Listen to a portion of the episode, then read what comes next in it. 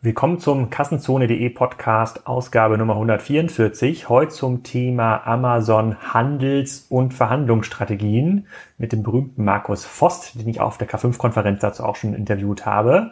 Ähm, dieser Podcast wird euch präsentiert von Faktor A. Das ist eine der größten ähm, Amazon-Agenturen in Europa. Die machen dieses ganze Marktplatzmanagement ähm, für Hersteller bei Amazon, eBay, Tmall und anderen Businesses. Daran bin ich auch beteiligt. Die haben ein White Paper rausgebracht vor ähm, einigen Wochen zum Thema Amazon Marketing Services. Das findet ihr unter kassenzone.de slash Amazon. Das ist sehr, sehr hilfreich. Da werden auch einige dieser Themen vertieft, die ich gleich mit Markus im Podcast äh, bespreche. Die Agentur selber arbeitet für die größten und renommiertesten Marken, äh, die wir hier in Deutschland finden können, die auch auf Amazon handeln. Das sind zum Beispiel Fissler, Garnier, L'Oreal, Osram, Sensodyne und viele andere. Die wachsen da sehr erfolgreich und schaffen es aus den einzelnen ähm, SKUs, die sie da optimieren, auf Amazon deutlich mehr Umsatz rauszuholen. Bei Markus lernen wir auch gleich, was das eigentlich bedeutet, bei Amazon Marktanteile zu gewinnen und nicht nur mit Amazon mitzuwachsen. Schaut mal rein, kassenzone.de slash Amazon. Jetzt aber erstmal viel Spaß mit dem Podcast mit Markus.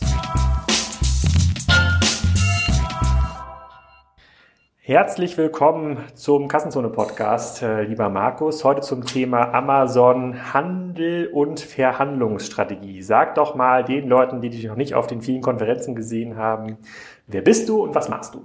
Ja, hallo Alex, mein Name ist Markus Vost. Ich bin ähm, Gründer, Geschäftsführer von Fostec Company ähm, und ähm, wir unterstützen Markenhersteller ähm, äh, in der ähm, Steigerung derer Online-Marktanteile auf E-Commerce-Kanäle und äh, dabei eben auch unter anderem Amazon, äh, was natürlich ähm, ein wichtiger Vertriebskanal für diese ist. Genau. Was gibt dir so ein bisschen die Amazon-Kompetenz? Also warum bist du im Vorteil gegenüber anderen Beratern oder anderen Leuten, die man irgendwie fragen könnte? Hm.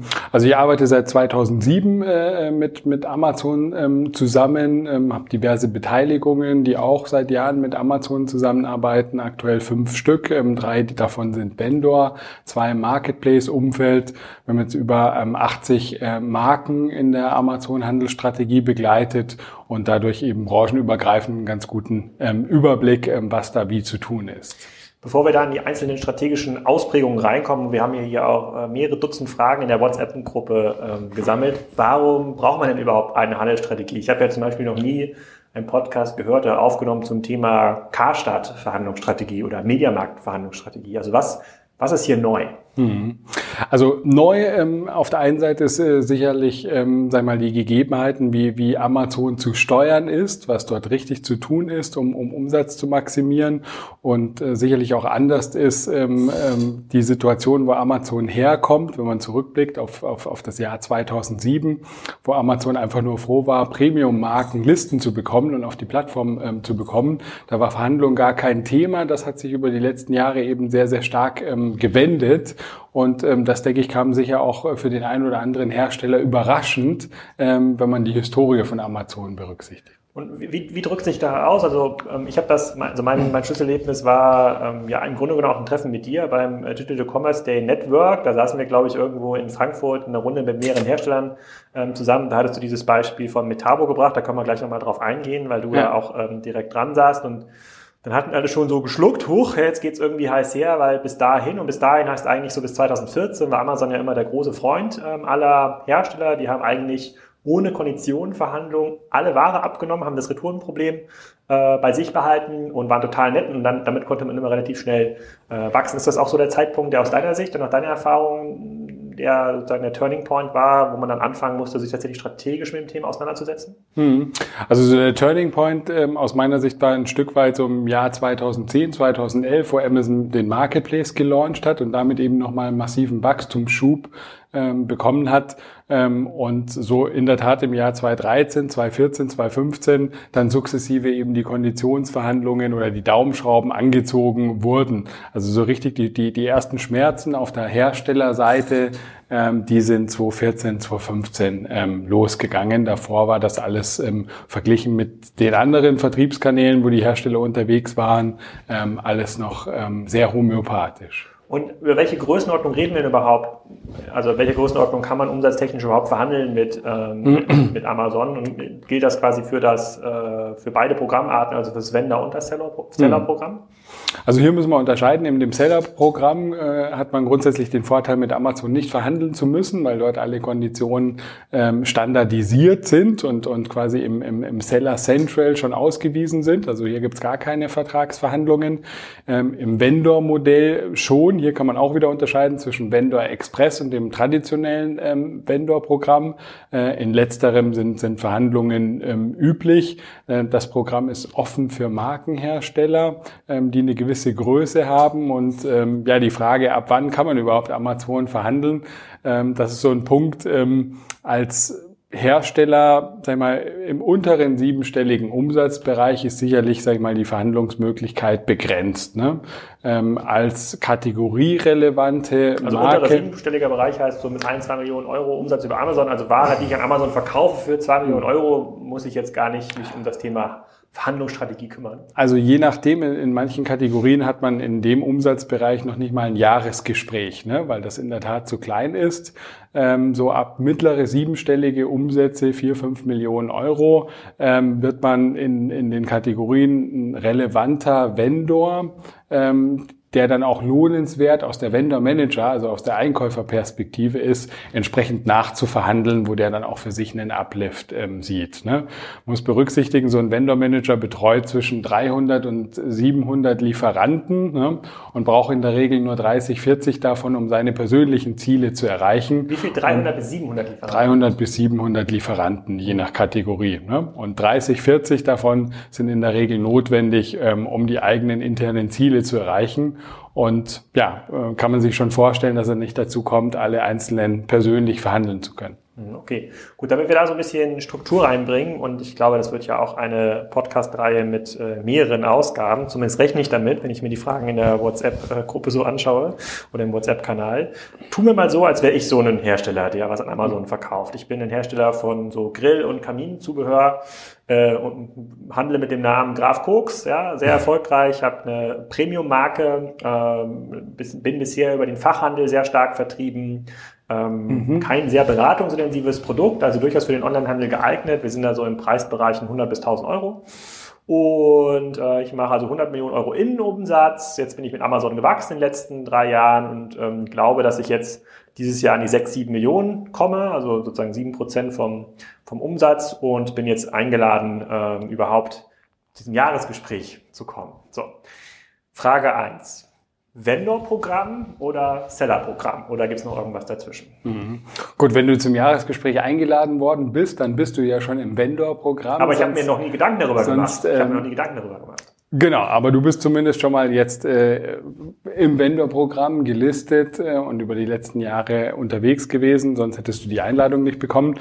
Grundsätzlich die Frage Vendor oder Seller ähm, das ist, das ist ein Thema, wo man sehr stark abhängig machen muss, einfach von der, von der eigenen Distributionsstrategie. Ne? Distribuiert man jetzt äh, mehrstufig, das heißt, hat man Fachhandelskanäle eben dazwischen, tendiert man eher in Richtung Vendor-Modell deswegen zu gehen, weil man einfach deutlich mehr Marketingmaßnahmen zur Verfügung stehen hat, um den Sellout zu maximieren. Ne? Problem im Vendor-Modell neben den Verhandlungen ist eben auch, dass Amazon ähm, die Abgabepreise, wie im Handel halt üblich, ähm, selbst festsetzt mit ihren Algorithmen. Der große Vorteil im Marketplace-Modell ist halt, dass man den Preis, den Abgabepreis selber steuern kann. Insofern für Direktvertriebsmodelle aller Vorwerk, Tupperware und Co. Ähm, ist natürlich so, so, so ein Marketplace-Modell obligatorisch, alleine einfach um die Preisstabilität am Markt sicherzustellen. Ne? Weil, weil, um das besser zu verstehen, würde ein, äh, ein Direktvertriebsmodell, also jemand, der ohne die Fachhandelsstufen irgendwie auskommt, da gibt es ja auch verschiedene Hersteller, mhm. würde das anfangen an Amazon zu verkaufen, ähm, hätte man die Gefahr, dass es jemanden gibt, der den Preis äh, unter meinen Preis, unter meinen Marktpreis setzen kann. Da würde sich also eher lohnen, im Sellerprogramm zu bleiben, also über den Marketplace zu handeln. Ja, in der Regel, sage ich mal, sind diese Marken ja sehr, sehr preisstabil und, und, und, und wollen in den Märkten ihren Abgabepreis stabilisieren. Ähm, diese Hoheit gibt man ja in dem Vendor-Modell letzten Endes auf, indem dass der Amazon-Algorithmus ähm, dann den Preis halt im Optimum, im Preismengen-Optimum festsetzt. Ne? Und der kann halt ähm, durchaus dann unter dem Hersteller UVP entsprechend liegen und würde so ein Direktvertriebsmodell natürlich dann den Marktpreis dann, dann, dann auch verzerren. Ne? Hast du schon mal Hersteller getroffen, die eigentlich ein Direktvertriebsmodell haben und trotzdem im Vendor-Programm Amazon sind? Nein. Also soweit, soweit, ist, soweit ist schon nieder. Du sagst, das ist ähm, für jemanden, der nicht im Direktvertriebsmodell ist, sondern im mehrstufigen Vertrieb, ähm, der hat mehr Marketingmöglichkeiten bei Amazon. Da gab es auch in der WhatsApp-Gruppe so ein bisschen die Frage, naja, es gleicht sich ja gerade so ein bisschen an. Auch mhm. in dem Marktplatzumfeld hat man mittlerweile mal Marketingmöglichkeiten. Wie betrachtest du das? Du siehst, du siehst ja auch, du siehst ja auch den einen oder anderen Account mal an. Ähm, ist es so? Also hat der Marktplatz mittlerweile ähnlich viele Tools zur Verfügung wie der Vendor-Bereich oder, oder sprechen wir hier über verschiedene äh, Hebel, die man ansetzen kann? Also im Wesentlichen, sage ich mal, ähm, ist es in der Tat so, dass, sag ich mal, der Marketplace in den letzten Jahren attraktiver wurde, was die Marketingmöglichkeiten angeht, mit Sponsored Products beispielsweise. Ähm, aber in der Tat haben wir halt nochmal Status Quo. Wir haben, wir haben Amazon Marketing Services, was ähm, das effizienteste Marketingprogramm auf Amazon in den letzten eineinhalb Jahren seit Woran Launch ist. Ähm, letztendlich an den CPOs, ne? also die Cost per Order ähm, im, im Amazon, äh, in den Amazon Marketing Services liegt halt in der Regel deutlich bei, bei unter 10 Prozent. Nur damit die, also wir haben ja relativ viele Nicht-Händler, Hersteller, die auf Amazon handeln, die auch in den Zuhörern und Zuschauern, nur damit man das so ein bisschen, so ein bisschen Grip dran wird. Sponsored Products, das sind eigentlich so diese Produktlisting-Ads, sowas wie bei Google auch so Anzeigen sind. Da könnte ich auch, wenn ich äh, Marktplatzteilnehmer bin, also wenn ich zum Beispiel ein Fachhändler bin, äh, der Graf Koks Produkte ja. verkauft, könnte ich dann Anzeigen kaufen für dieses äh, Produkt, was ich auch verkaufe auf Amazon? Also Sponsored Products, das geht in der Tat auch im Marketplace. Hier muss man halt unterscheiden. Äh, mit Sponsored Products kann man letzten Endes immer nur die Sichtbarkeit auf der Produktauswahlseite optimieren. Ne? Das heißt, man wird eben einfach weiter oben gerankt. Ne? Was äh, mit Sponsored Products eben nicht geht, sind die klassischen Amazon Marketing Service wie Headline Search Ads. Ähm, das sind eben diese Sparkles, die direkt unter dem Keyword erscheinen und die sind halt sehr effektiv. Ne? Aber für welchen, für welchen Händler, für welchen Fachhändler, angenommen, du bist jetzt mein Fachhändler von den hm. Graf Cooks Produkten, für welchen Fachhändler macht es denn Sinn, auf dem Marktplatz solche Tools zu nutzen, wenn ich später auf der Artikel-Detailseite noch mit anderen Händlern eigentlich um äh, die Buybox konkurriere. Mhm. Gut, das ist ein guter Punkt. Natürlich, das ist auch ein Grund, warum, sage ich mal, in der Regel Händler von, von ähm, äh, klassischen äh, Commodity-Produkten oder, oder Produkten, die eben von mehreren Anbietern distribuiert werden, in der Regel keine solche Marketingmaßnahmen durchführen, weil in der Tat können sie natürlich nie steuern, wer in der Buybox ist. Ne?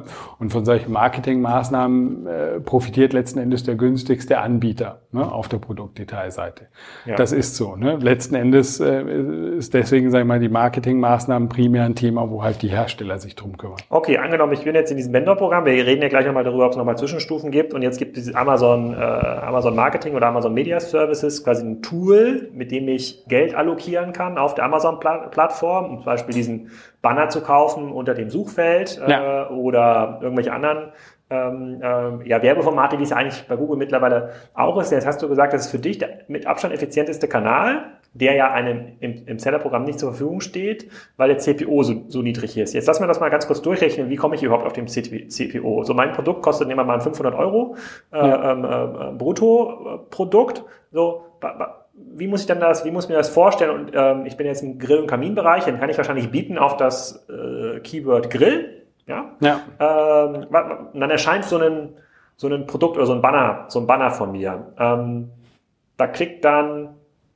jeder 20. drauf, so, der landet dann wahrscheinlich bei mir auf einer Artikel-Detailseite oder quasi auf, meinen, auf einer Sammlung meiner Produkte. Kann ich mhm. wahrscheinlich kann ich das Das kannst du einstellen, genau. genau. So, mhm. aber wie, wie, wie kommst du denn auf einen günstigen CPO? Also du sagst, sagst du, es gibt höhere Conversions als bei Google. Lohnt sich das sofort mit dem ersten Kauf? Mhm. Wie, was siehst also du da? Ein, ein Punkt letztendlich, also es ist möglich, grundsätzlich in dem AMS-Programm auch auf Brand-Keywords zu targeten. Also in deinem Beispiel mit Graf Koks Produkten würde sich natürlich dann anbieten, auf Weber Grill zu targeten in dem Fall.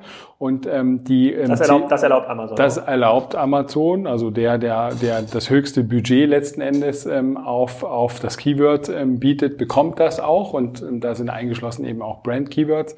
Und ähm, die CPCs ähm, der Keywords, die sind tendenziell deutlich niedriger als Google AdWords. Warum? Weil das AMS-Programm noch deutlich geringer genutzt wird ähm, als, als Google AdWords und die Conversion Rate auf Amazon liegt so im Schnitt bei, bei viereinhalb Prozent eben relativ hoch. Ne? Und damit wird halt, sag ich mal, im, kriegt man die meisten Cases. Viereinhalb Prozent der Leute, die auf meine Produktdetailseite kaufen, kommen? Kaufen das Produkt, ne? über alle Warengruppen hinweg. Ne? Hm, okay, das heißt, äh, und da reden wir wahrscheinlich über Klickpreise im Cent-Bereich, noch nicht im, wie im Euro-Bereich. Genau, da sind wir eher, sage ich mal, im Bereich 10 bis 30 Cent. Ne? Okay, das ja. wird sich ja für ein Produkt in der Umsatzgrößenordnung, wie ich es gerade genannt habe, auf jeden Fall lohnen. Warum ist das so? Also warum entwickelt sich da noch kein Markt? Also es wird ja sicherlich auch angenommen, es gibt Graf Koks als Wettbewerber, müssten, wenn die halbwegs schlau sind, nicht an den Marktpreis sich schon ranbieten? Müsste das nicht schon soweit sein? Ja, also es gibt natürlich auch mittlerweile manche Kategorien im Werkzeugbereich, Consumer Electronics Bereich, wo die CPOs auch steigen. Aber letzten Endes ist ein wesentlicher Grund, dass es halt immer noch ähm, AMS von, von der Nutzungsintensität deutlich niedriger ist, ähm, wie es im AdWords-Bereich ähm, üblich ist. Letzten Endes ist da halt immer noch, sag ich mal, so ein bisschen Goldgräberstimmung, wie bei AdWords in den ersten Monaten und Jahren ähm, es der Fall war der AMS-Markt ist noch nicht so überlaufend und es gibt halt nach wie vor sehr nischige Kategorien. Und ist das Suchvolumen groß genug? Also kann ich da, könnte Kraft Koks jetzt auch mal 100.000 Euro im Monat in solche Werbemittel investieren? Also da in den Regionen, sage ich mal, wird es dann in der Tat schwierig auch, äh, also das Keyword-Budget, ähm, ein sechsstelliges Keyword-Budget loszuwerden, auch wenn man ein bisschen breitere Keyword-Groups hat. Ähm, das, das wird teilweise schwierig vom Suchvolumen her, aber ein AMS-Budget von 20.000 bis 30.000 Euro, also haben wir viel auf Herstellerseite, wo das heute schon nutzen. Ne? Und das halt teilweise mit, mit, mit CPOs, die zu, irgendwo zwischen 4 und, und, und, und 13, 14 Prozent liegen. Ne? Aber der Großteil CPC unter 10 Prozent. Und das haben wir halt Cross-Channel in keinem Performance-Marketing-Kanal. Ne? Nee, das stimmt. Also das stimmt. Jetzt ist die Frage, wie, wie jetzt meine, wie ist meine Handelsstrategie hier als Graf Koks? Möchte ich mich abhängig machen von Amazon oder nicht? Aber ich habe jetzt erkannt, ich habe deinen Vorträgen gelauscht.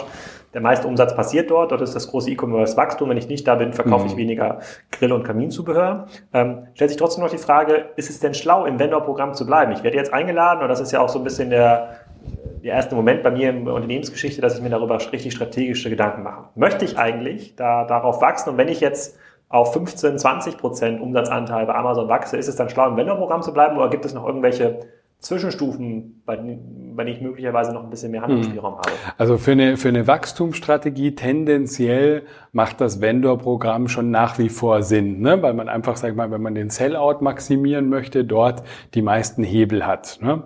Ähm, auf der anderen Seite hat man natürlich das Thema, äh, man wird von Amazon zunehmend ähm, in den Konditionen eben stark verhandelt und wenn man dem nicht nachkommt in den Jahresgesprächen, ähm, dann droht Amazon eben mit Sichtbarkeitsentzug der Produktdetailseiten ähm, oder auch mit Auslistung des Produkts, also sogenannten Crap Out. Also Crap ähm, ist ein, ein, ein Replenishment-Merkmal auf Amazon. Das steht für Cannot Realize Any Profit und dann wird der Artikel einfach im Vendor-Programm nicht mehr bestellt. Aber was heißt denn cannot realize any profit? Das heißt, ich als Hersteller verkaufe das Produkt so teuer an Amazon und Amazon schafft es quasi nicht auf einen marktgerechten Preis zu kommen, so dass Amazon merkt, nee, auch obwohl wir es gelistet haben, kommt da kein, nicht genug Umsatz drüber. Ist das sowas? Also ähm, cannot realize any profit bedeutet aus der Amazon-Sicht, die Profitabilitätskriterien sind nicht erfüllt. Ne? Und das ist in der Regel ähm, der Fall, ähm, wenn Artikel ähm, eine ähm, Nettomarge haben, die bei unter 20 Prozent liegt ähm, aus der Amazon-Sicht. Und ein wesentlicher Treiber dafür ist eben auch der Online-Street-Price. Also ähm, Amazon ähm, matcht eben auch die Preise mit anderen Third-Party-E-Retailern und Pure-Playern im Markt und äh, setzt eben den Abgabepreis, den Online-Street-Price, der auf, auf Wettbewerbsniveau fest. Ne?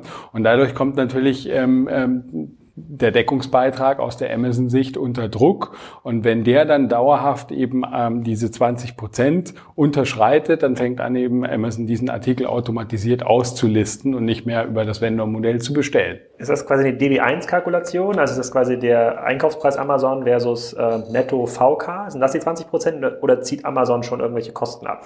Ja, die zieht Amazon, also in diese CRAP-Betrachtung äh, gehen in der Tat auch Logistikkosten, ähm, Kundenser Kosten für Kundenservice. Also wenn, wenn, wenn beispielsweise ein Anruf auf der Amazon-Seite Beschwerden zum Produkt kommen, werden die ja auch auf das Produkt gebucht ne?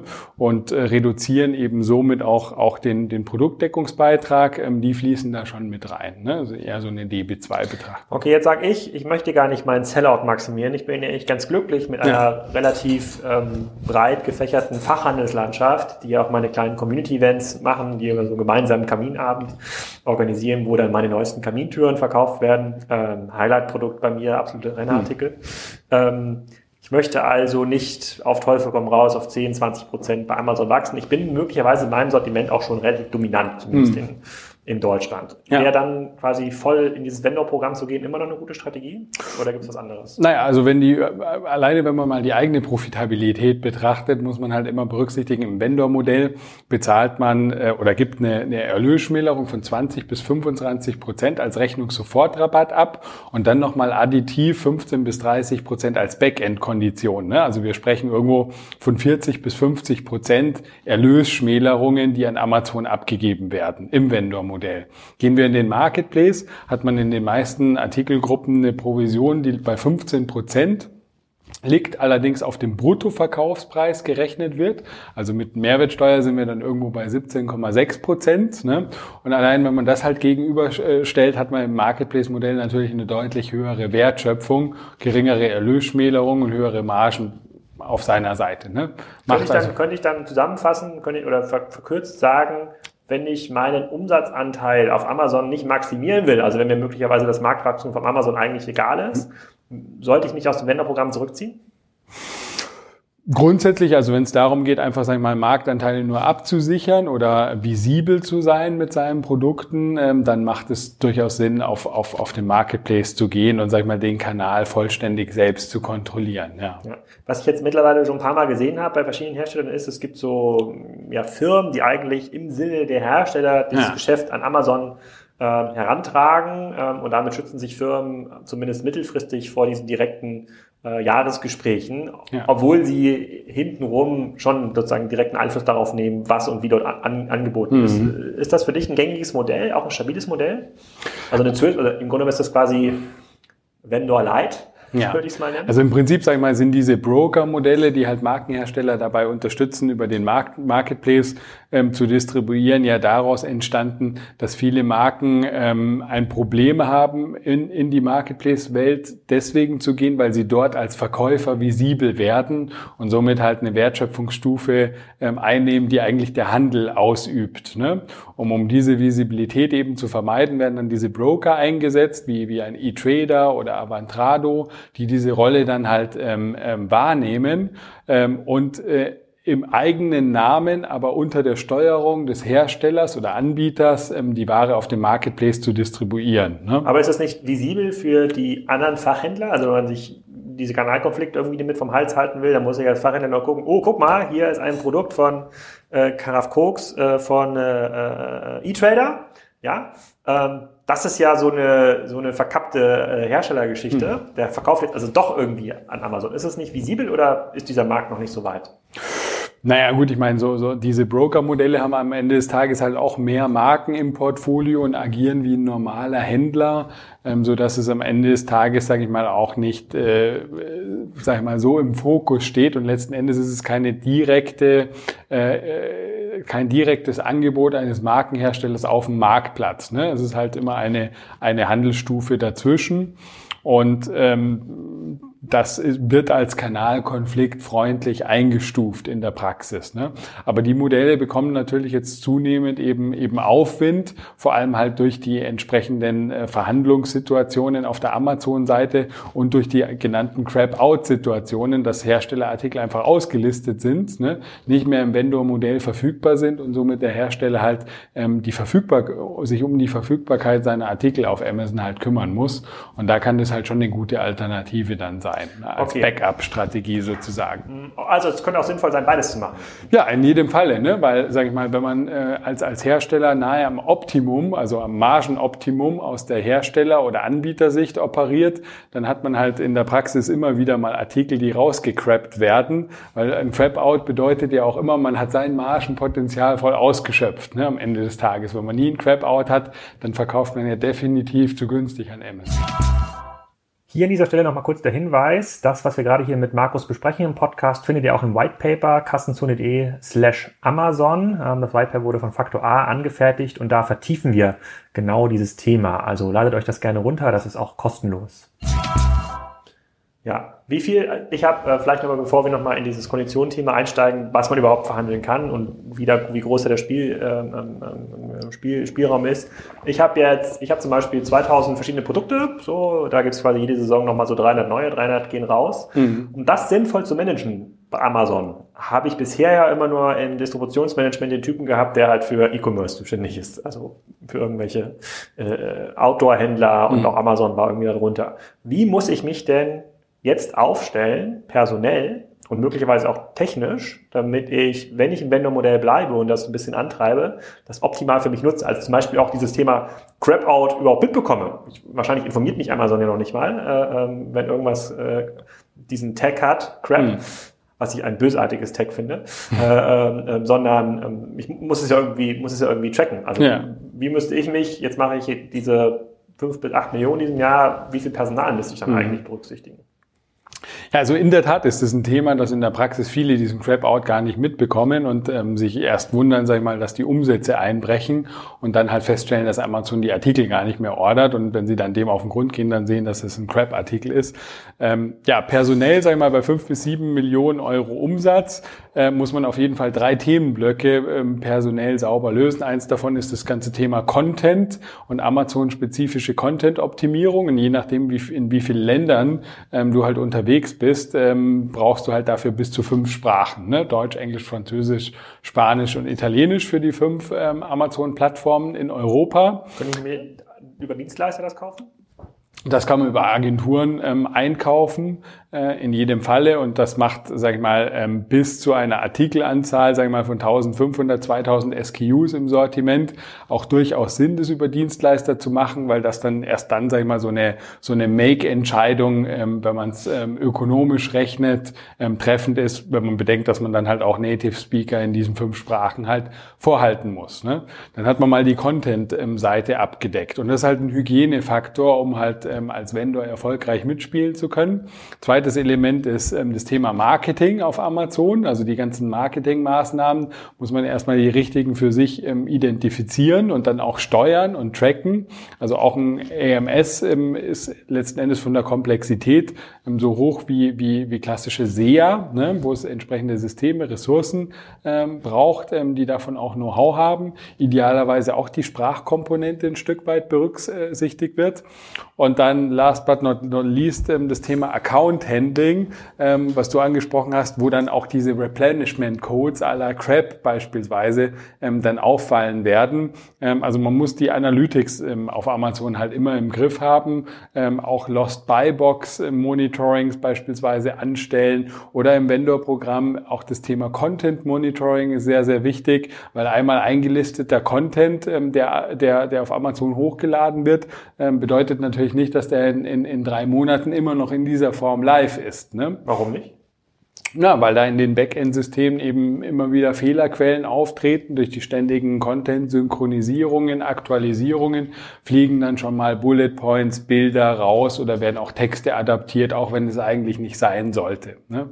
In der Praxis ist ähm, Amazon halt zum Kunden hin ähm, sehr, sehr gut optimiert und, und fehlerarm. Zum Lieferanten äh, hin ist das schon eine relativ große Baustelle an vielen Stellen. Okay, also sagst du, der eine Mitarbeiter bei mir im Unternehmen, der bisher dieses Jahresgespräch so nebenbei geführt hat und äh, alle zwei Wochen mal in Amazon äh, Analytics schaut, da muss man noch ein bisschen aufbauen. Definitiv. Also sage ich mal so in der Größenordnung fünf bis sieben äh, Millionen Euro Umsatz. Da spricht man, sage ich mal, schon dann, dann von mindestens ähm, drei FTEs, wenn man das ähm, einigermaßen adäquat ähm, ähm, managen möchte. Und da spricht man jetzt auch noch nicht unbedingt von dem Best Practice Ansatz. Gut, bisher gehen wir jetzt zurück zum Jahresgespräch. Ich bin jetzt eingeladen. Ich fühle mich natürlich honoriert. Amazon findet mich ja offensichtlich wichtig, ja. Aber ich habe schon bei dir so rausgehört, äh, Amazon findet seine eigene Marge da für sich viel wichtiger. Ist eigentlich kein gutes Zeichen zum Jahresgespräch ähm, äh, zu kommen. Ähm, jetzt bin ich ja normaler Hersteller und habe ja bisher die Erfahrung gemacht, dass man ja zusammen mit dem Händler ja. was gemeinsam machen kann, was äh, und auch was ausdealen kann, was den allen zugutekommt. Mhm. Ähm, was für Möglichkeiten habe ich denn da? Also was, über was für Konditionen rede ich denn da überhaupt im mhm. Jahresgespräch? Du hast ja gesagt, das eine ist irgendwie Marge, das andere sind so Backend-Konditionen. Wie, wie manifestieren sich denn Backend-Konditionen überhaupt? Was, mhm. ist, was steckt dahinter? Ja, also letzten Endes im Jahresgespräch geht es vordergründig in der Tat um Backend-Konditionen, weil die für den Vendor-Manager ähm, und seine eigene Profitabilitätsbetrachtung am wichtigsten sind. Und Backend-Konditionen sind letzten Endes nichts anderes wie Jahresendkonditionen. Da fallen Dinge rein wie Skonto, Bonus, ähm, aber auch ein WKZ. Ne? Dinge wie Retourenpauschalen werden da verhandelt, ähm, die Kosten für einen Brandshop, ne? ähm, die Kosten einzelner Marketingmaßnahmen. Was kostet so ein Brandshop? Kann man das pauschal sagen? Der Weber also, hat ja auch einen, jetzt will ich auch einen haben. Genau, also pauschal ähm, prozentual, ähm, sag ich mal, liegt es in der Regel so zwischen eineinhalb und vier, fünf Prozent, je nach Umsatzanteil. Jedoch wird da absolut mindestens 50.000 Euro im Jahr dafür genommen. Ne? Und nach oben hin, sag ich mal, gibt es eine relativ große Varianz. Ne? Das ist halt viel Verhandlungsbasis. Ähm, wenn man, sag ich mal, berücksichtigt, was bringt ein Brandjob ne, der Marke im Punkto Sellout, ne, dann ist letzten Endes ähm, jeder Euro dafür ähm, zu viel bezahlt, ähm, weil halt 98 Prozent ähm, der User auf Amazon gehen über die Suche und nicht über die Navigation. Demzufolge hat ein Brandjob in der Praxis halt keinen Traffic und bringt halt im Punkto Sellout auch keinerlei Uplift. Ne? Würde ich das als Vendor Manager in, in Analytics sehen?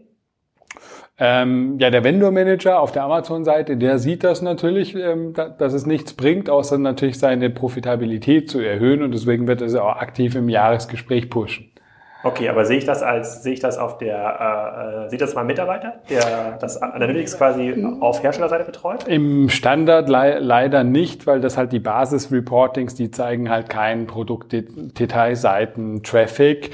Ähm, da müsste man dann ein sogenanntes ARA Premium, also ARA steht für Amazon Retail Analytics. Und da gibt's eine Basic-Version, die hat jeder Vendor automatisch und ähm, da kann man dann ein Upgrade buchen, das nennt sich dann ARA Premium, kostet aber auch wieder eine Kondition mindestens ein halbes Prozent, eher in der Praxis ein Prozent des Jahresumsatzes. Und ähm, damit hat man dann schon ähm, erweiterte Informationen, auch unter anderem äh, Produktdetailseiten, Traffic. Ansonsten gibt es auch externe Crawling Analytics Tools, wo man ähm, sowas einigermaßen nachvollziehen kann. Ne? Okay, aber diese Backend-Kondition, also insbesondere im Bereich WKZ, wie drück, also wie sieht das Gespräch dann aus? Sagt mir dann der, der Vendor-Manager, der mich jetzt eingeladen hat, wahrscheinlich für mich maximal eine Stunde Zeit hat, so wie du das darstellst, die, hm. die stark unter Druck sind, dann bin ich einer von den 30, 40, ne? die, die, der, die der betreut. Ähm, was heißt denn das an WKZ? Heißt das, ich hier Alex, gib mal, äh, wir machen mal 10% WKZ auf deinen Zieljahresumsatz, ich will mal 700.000 Euro in irgendwelche Maßnahmen stecken, die Amazon äh, hm. mir so anbietet? Oder naja, also du, du kommst ja schon ins Jahresgespräch und hast ja schon ein vorhandenes Kon Konditionenkonstrukt. Ne? Du hast ja, sag ich mal, im Worst Case schon deine 10% WKZ, die bei Amazon im Standard sind. Wenn du die nicht nachverhandelt hast am Anfang, dann hast du die schon drinnen stehen. Und ähm, dann das ist auch WKZ auf Jahresumsatz? Auf den Jahresumsatz. Das ist auf die Net Receipts, also quasi auf den den Sell-in-Reinverkauf netto. Ne? Da muss man auch immer ein bisschen aufpassen in den Verträgen. Also wir hatten auch schon Fälle, ähm, wo sich dann die Backend-Konditionen nicht auf den Net, auf die Net Receipts, auf den Sell-in bezieht, sondern auf den Sell-out. Das ist dann besonders blöd, weil ja nicht unbedingt äh, sichergestellt ist, ähm, dass ihr ähm, die Supply Chain, also den Share of Wallet, der Umsätze hat, dann zahlt ihr quasi Backend-Konditionen auch auf die Umsätze, die andere Vendoren von diesen Artikeln reinverkaufen. Das wäre blöd. Ne? Meine Fachhändler meinst du? Genau, ja. Ähm, das wäre in der Tat ziemlich blöd, ja. Genau, aber kann, äh, alles schon erlebt letzten Endes. Ne? Äh, wichtig ist aber im Standard, ähm, dass sich einfach die Backend-Konditionen auf die Net Receipts be beziehen und das sind die Reinverkäufe netto dann. Ist, bin ich hier schon in der Größenordnung, bei dem ich so einen, äh, wie nennt sich das, diesen SVS, also Mitarbeiter bei Amazon, äh, mir schon buchen kann? Ja, also in der, in der Kategorie würde ich sagen, da kann man über ein SVS nachdenken. Kannst du also, ein bisschen was dazu erzählen, wer das eigentlich ist, was der macht? Genau, also ein SVS steht Kommt der auch zur Firmenfeier von äh, Graf Koks Grills? Je nachdem, wenn du ihn einlädst und gut betreust, dann wird er wahrscheinlich auch zu deiner Firmenfeier kommen. Ne? Musst du ihm die Reisekosten dann erstatten. Ähm, SVS steht für Strategic Vendor Services und ist letzten Endes nichts anderes wie ein, ein Funded Head auf der Amazon-Seite ähm, und den die Marke bezahlt. Ne? Und ähm, das geht los, sage ich mal, ein halber SVS kostet 90.000 Euro, ein ganzer SVS kostet 180.000 Euro pro Jahr. Ne? Ein ganzer SVS bedeutet nicht, dass du den exklusiv für Graf Koks hast, sondern der betreut halt vier bis acht Marken insgesamt. Ne?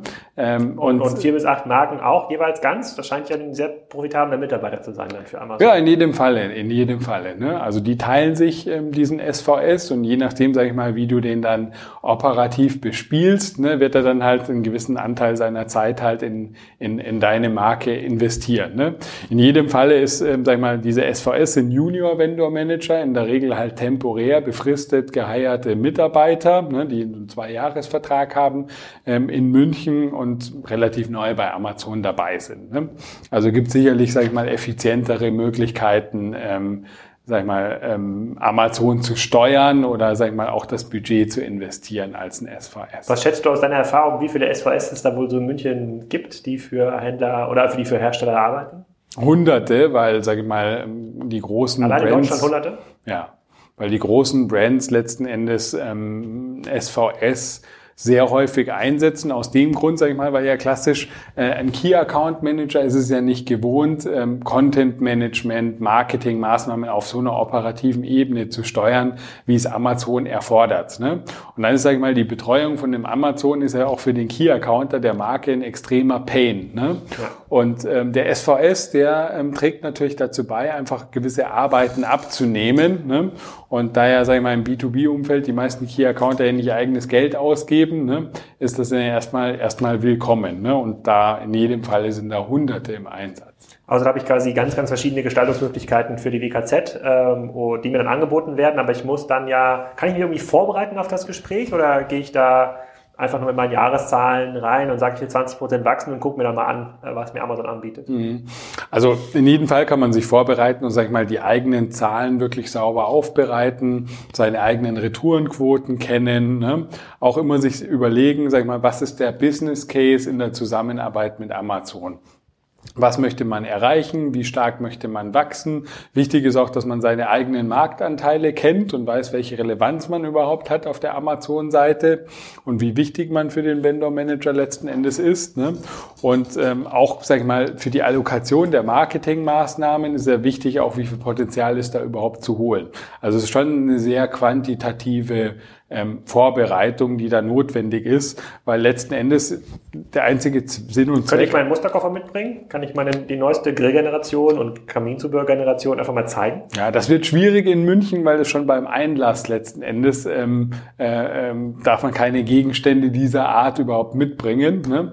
Ähm, weil du an, die, an der Drehtür wahrscheinlich dann ausgefiltert wärst unten im Erdgeschoss, wenn du in der Marcelbreuer Straße reinläufst. Ne? Okay, also, also kein Musterkoffer. Muster sind äh, bei Amazon äh, eher ähm, unerwünscht, ne? weil es wird das Vollsortiment grundsätzlich eingelistet und es interessiert sich letzten Endes keiner für detaillierte Produkte oder Neuheiten in dem Sinne. Okay. Aufgrund quasi, wir haben schon fast 40 Minuten gequatscht und aufgrund der engen Flugpläne heute, wir sitzen hier gerade am Flughafen Hamburg im, äh, im Hotel, müssen wir das Thema, was gibt es noch für Vertragskonditionen, die man verhandeln kann, wie sieht es im Detail aus und wie sieht es eigentlich aus, wenn ich sage, nee, äh, lieber Vendor-Manager, finde ich alles scheiße, ich habe da keinen Bock mitzumachen. Wie sehen denn solche Sanktionsmodelle aus ja. und wie drückt sich das im Umsatz aus? Ähm, außerdem fehlen noch ungefähr 100 Fragen aus der WhatsApp-Gruppe, die ich nicht gestellt habe. Das müssen wir auf jeden Fall nochmal nachholen im zweiten, dritten und wahrscheinlich auch vierten Teil.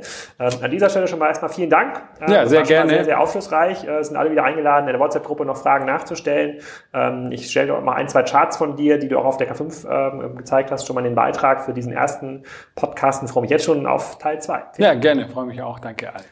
Das war's schon mit Ausgabe 1 zum Amazon Podcast mit Markus. Wir werden noch zwei, drei, vielleicht auch vier weitere Teile aufnehmen. Es gibt noch ganz viele offene Fragen aus der WhatsApp-Gruppe und aus anderen Kanälen wurden mir auch noch Fragen zugetragen. Das Thema Sanktionierungsmöglichkeiten und Vertragsstrategien. Da müssen wir noch deutlich tiefer reingehen. Ihr könnt äh, mir da weiterhin Fragen schicken und in der Zwischenzeit wäre es total cool, wenn ihr diesen Podcast auf iTunes bewertet und natürlich auch für diejenigen, die das E-Commerce-Buch schon gelesen und gekauft haben, das bei Amazon bewerten. Auch diejenigen, die es noch nicht gelesen haben, ähm, können das natürlich auch bewerten. Das ist, glaube ich, noch möglich bei Amazon. Und solange das noch nicht verboten ist, macht das einfach. Viel Spaß, bis zum nächsten Mal.